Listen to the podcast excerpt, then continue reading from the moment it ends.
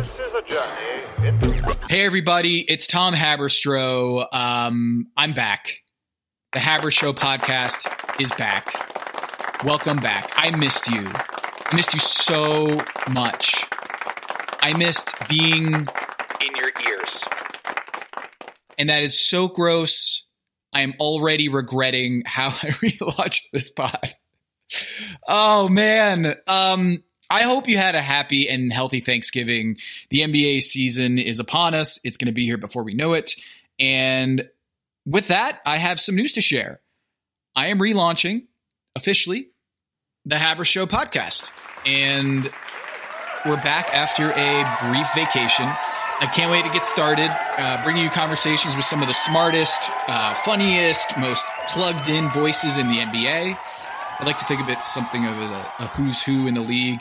Owners like Mark Cuban, And I told him, I don't agree with 90% of what you said. coaches like Stan Van Gundy, Frank Vogel, basketball executives from around the league, super plugged in reporters like New York Times Mark Stein, and I'm, you know, I, I really can't say much right now, but but you guys have set the bar pretty low on that one. Yahoo Sports' is Chris Haynes, and uh, my buddies at ESPN, uh, Minel Hassan, and of course John Hollinger and Ethan Strauss over here at the Athletic. Was that a tap or a grab? I think he might have grabbed. I think that might have been a little bit of a Would you guys agree that Chris Kaman looks like the butler in a haunted mansion? Would you guys agree? yes, you guys, you guys and I'll bring in some that? new voices into the fray right here in this space. Don't forget to subscribe, rate, and review. The Habershow podcast is back.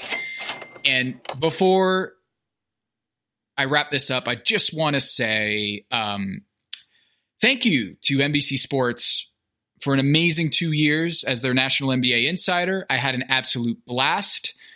Um, and I want to thank them for trusting me with giving me my own national NBA podcast. I've not done this before before I joined NBC Sports a couple years ago. And and I just want to quickly run through some names here. Special shout outs to Seth Rubinroit, Patrick Sturgeon, Tim Shovers, Tom Ridgard, Corey Griffin, Ted Griggs, and Slow, John Slobotkin.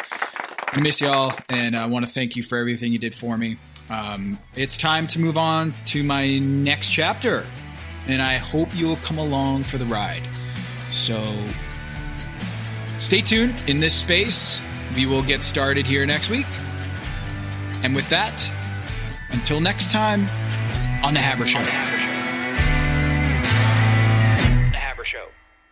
The Habershow. The Habershow.